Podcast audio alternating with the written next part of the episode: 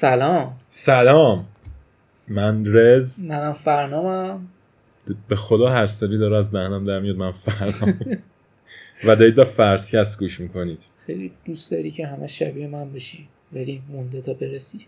توی فرسکست توی. موضوعاتی که برامون جالبه صحبت می‌کنیم.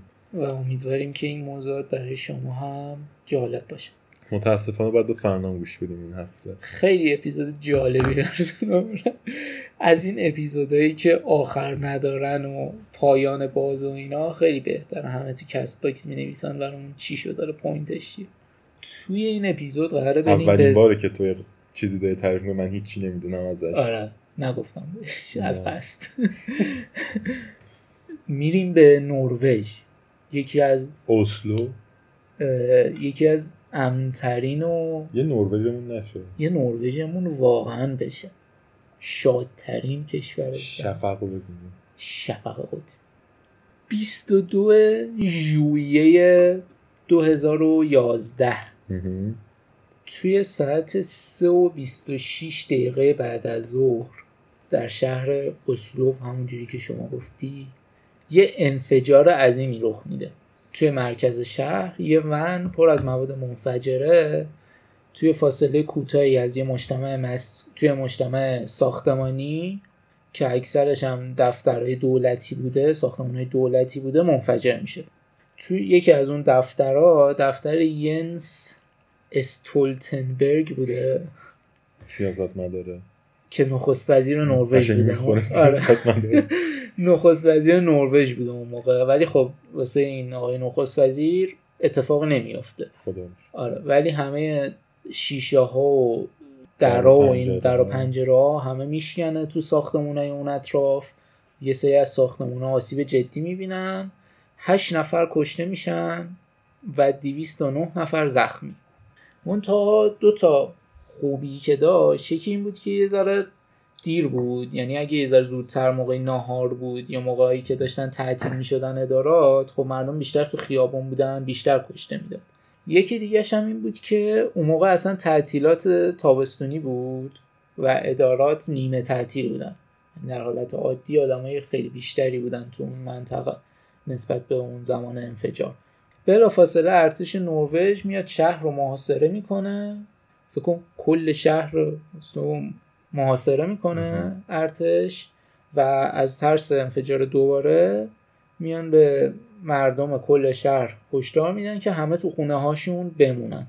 تو همین فاصله در حالی که اینا داشتن دنبال بمب دوم میگشتن و تلاش می‌کردن مردمی که از انفجار اول آسیب دیدن رو نجات بدن گزارشهایی مبنی بر شلیک گلوله توی جزیره تفریحی به اسم اوتویا خب. اگه درست بگم. توی 25 مایلی یا 40 کیلومتری شمال غربی اسلو دریافت می‌کنن حدود ساعت پنج بعد از ظهر یعنی یه ساعت و نیم بعد از انفجار بمب توی اسلو یه مرد که لباس افسر پلیس پوشیده با کشتی از مینلند به فارسی مثلا از, ج- از ساحل میره به جزیره ای که یه جزیره تفریحی نزدیک ساحل به اسم اوتویا. اونجا که می‌رسه میگه که بر در ارتباط با بمبگذاری اومده اونجا یه بررسی انجام بده و وارد یه اردوگاه یه کمپ جوانان میشه که مثلا اون موقع بچه ها کمپ تابستونی رفته کمپ- بودن. آره دیگه. که توسط کمپ نه کمپ ب... جوانان یه اردوگاه جوانان که توسط حزب کارگر اداره می شده حزب کارگر نروژ اداره می شده وارد اونجا میشه. توی ساعت 5 و 26 دقیقه پلیس گزارش رو می‌گیره که تیراندازی شده تو این جزیره. همین مرده که لباس پلیس رو پوشیده بوده. با یه مسلسل خودکار و یه تپانچه یک ساعت به طور خیلی منظم و دستبندی یعنی می‌دونسته کجا می‌خواد بره. با خونسردی و آرامش میره تو همه اتاقا تو همه گوشه ها و تقریبا 600 نفر رو مورد هدف قرار میده. می‌کشه. 600 نفر آدم اونجا بودن تو کمپ. نه حالا همشون طبیعتا نمیرن خیلی هاشون تو چادر بودن. خب اومده بودن کمپ تابستونی دیگه. تو چادر بودن و یکی از بازمونده ها فقط ده سال داشته. یعنی کمپ نوجوانان جوانان بوده دیگه. پلیس بوده واقعا یا ادا پلیس نه؟ نه لباس پلیس داشته فقط. آره ادا پلیس. یه سریاشون مثلا در حال شنا کردن بودن داشتن بر میگن مثلا فکر می‌کردن با شنا کردن خودشون رو از دست یارو فرار کنن. خلاصه همه رو می‌زنه دیگه. هر کی دم چشش بوده رو می‌زنه. و حتی از این پوشش پلیسی که داشته این لباس پلیسش بر به یه سریا میگه مثلا بیاین نجاتتون بدم و اینا. توجهشون رو که جلب می‌کنه بعد همشون رو می‌زنه. توی این فاصله خب به خاطر اینکه پای تختم مهمتر بوده دفتر نخست وزیرم اونجا بوده و اینا. همه نیروهای. پلیس همه چیزا اونجا بودن و واسه همین هلیکوپتر ترابری واسه اینکه پلیس رو ببره بیاره نبوده و این پاسخ پلیس رو به تعویق میندازه. ساعت 6 و 25 دقیقه یعنی دقیقا یه ساعت بعد اولین پیغام پلیس 5 و 26 گرفته. ساعت 5 و 26 ساعت 6 و 26 دقیقه می‌رسه به جزیره تازه. یک ساعت بعد دقیقه. حداقل 69 نفر کشته شدن و خب بقیه هم همه یا یه ذره آسیب دیدن یا جراحات شدید دارن. آسیب روانی دیدیم آره. چند دقیقه بعد مرد مسلح و که مزنون بوده بدون مقاومت یعنی یعنی خودش خودش رو تسلیم می‌کنه. وقتی پلیس رو می‌بینه دستگیر می‌کنن. اسمش بوده آندرس بیرینگ بریویک حالا از اینجا بعد من دیگه بهش میگم بریویک برای راحتی. توی همین هیرووی ما گفتیم دیگه فقط یه نفر بوده که شلیک می‌کرده. پلیس یه, یه بازمونده دیگر هم که اسمش بوده آنزور جوکایف که یه نوجوان 17 ساله بوده دستگیر می‌کنه به همراه اون مزنون اصلی. یعنی گزارش پلیس میگه که این نوجوان توی یه سلول که تنها چند متر فاصله داشته با سلول اون قاتل اصلی که بریویک بوده نگرش میدارن برای چندین ساعت و تنها دلیلشون هم این بوده که مدل موش با مدل مویی که توی کارت شناساییش بوده فرق می‌کرده و مثلا یه ذره کمتر گریه زاری می‌کرده. دیدی, مثلا تو اینجور مواقع همه استرس دارن اشک میریزن و اینا. این مثلا یه ذره نرمال تر بوده. تنها دلیلشون همین بوده. دلیل دومش شاید منطقی باشه ولی مدل مو. آره. حالا اونم چرا اینجوری بوده؟ به خاطر این بوده که تو بچگی از اسمش معلومه دیگه جوکایف مثلا طرف روسیه و ایناست. بعد تو بچگی مهاجر قتل بوده. آره د- قتل دست جمعی چچن رو اگه شنیده باشین داستانشو چچن یه جایی مسلمون نشینه توی تو روسیه نه تو روسیه. است. خب. جنوب روسیه است. فکرم اون قتل نه بوسنی چیز اون. بوسنی. آره نه اونا هم مسلم همون با نه، هم خیلی رفیقن آره ولی. توی چچن بوده و اونجا قتل دست جمعی خب تو بچگی دیده مثلا این یه ذره براش. عادی تر بوده. مثلا همین کمتر استرس گرفته و اینا و حالا بالاخره آزادش می‌کنن اونم دیگه مجموع تلفات اون بمبه و این تیراندازی به 77 نفر می‌رسه که این حملات رو مرگبارترین حملات توی نروژ از زمان جنگ جهانی دوم می‌کنه. فکر جنگ جهانی دوم 1940 تموم شده. ما داریم در 2011 هفتاد صحبت سال می‌کنیم.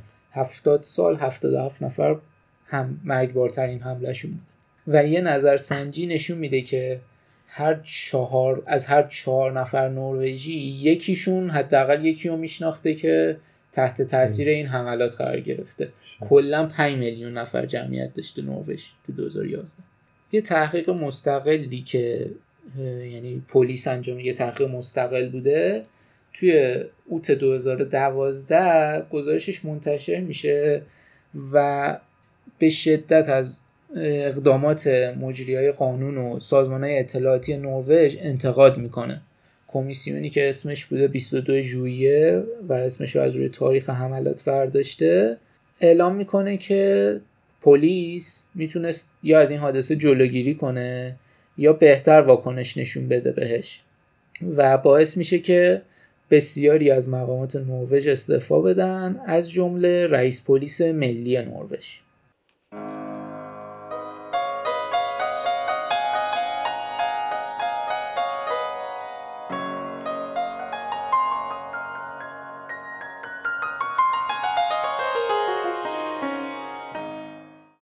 حالا راجع یه ذره خود مهاجمه صحبت کنیم. آندرس بریویک یه نروژی 32 ساله که قبل از این حمله هم هیچ سابقه کیفری نداشت. ادعا می‌کنه که برنامه ریزی این اقدامات تروریستی رو از سال 2002 و توی 23 سالگی شروع کرده. سالها توی انجمنهای اون بمب هم کار این بود؟ آره, آره. بمب آره. که سر پلیس گرم کنه. بعد خوش بره اون بر. سالها توی انجمنهای اینترنتی شرکت می‌کرده و علیه اسلام و مهاجرت بیان مثلا صحبت می‌کرد. ولی پلیس میگه که حداقل از اوایل سال 2009 داشته واقعا برای این حمله ها آماده می‌شده و البته خب نیت خشونت آمیزش رو پنهان می‌کرده. ولی خب سخنرانیاش و مطالبش توی اینترنت وجود داشته توی فرومای اینترنتی.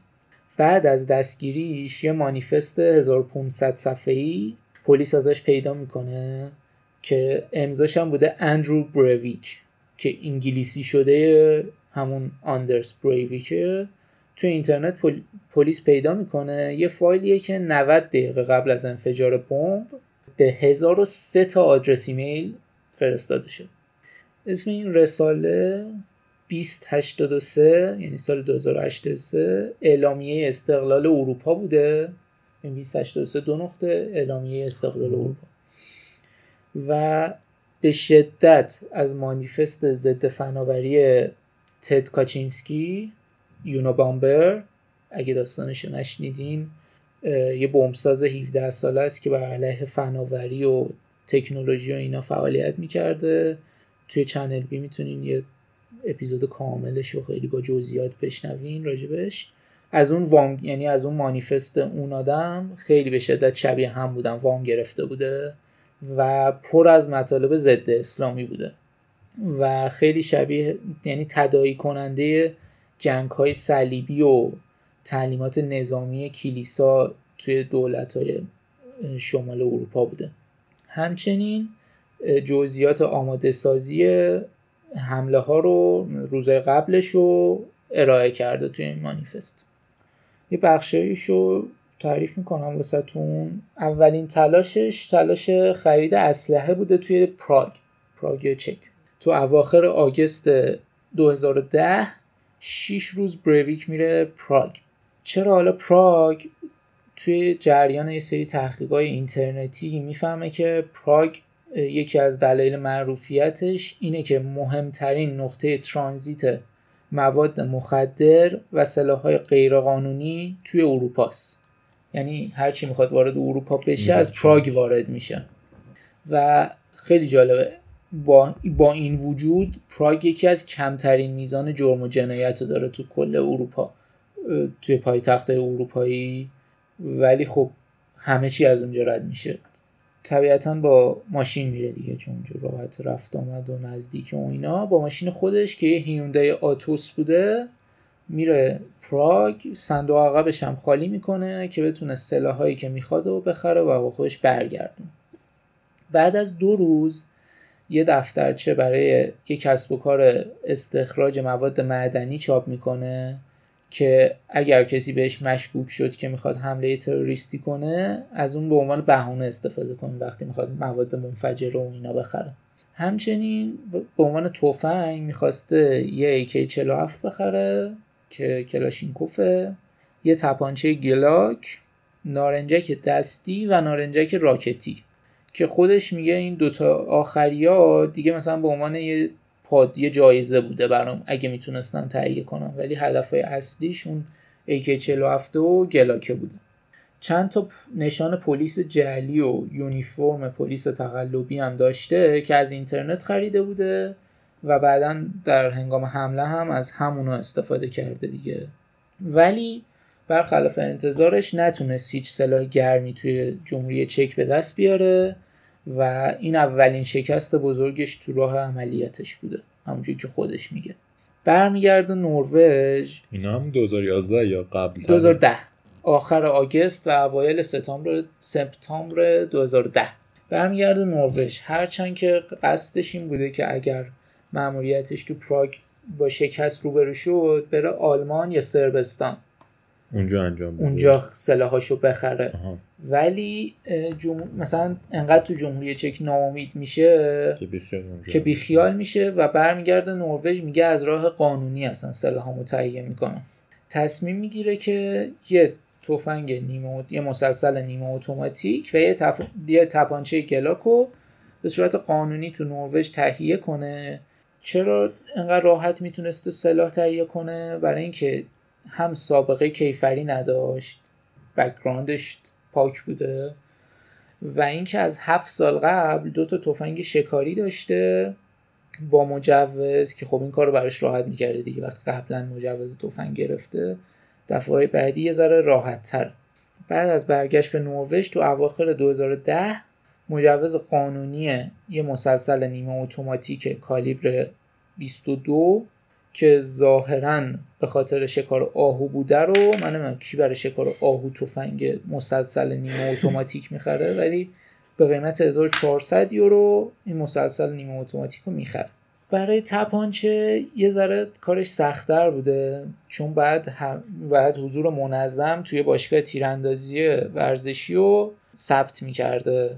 همچنین ده تا خشاب سی گلوله‌ای برای مسلسل از یه تامین کننده گلوله از توی آمریکا و 6 تا خشاب تپانچه از نروژ می‌خره. یعنی گلوله هاشو نصفش از آمریکا اومده. براش با پست مثلا یه گلوله فرستاده.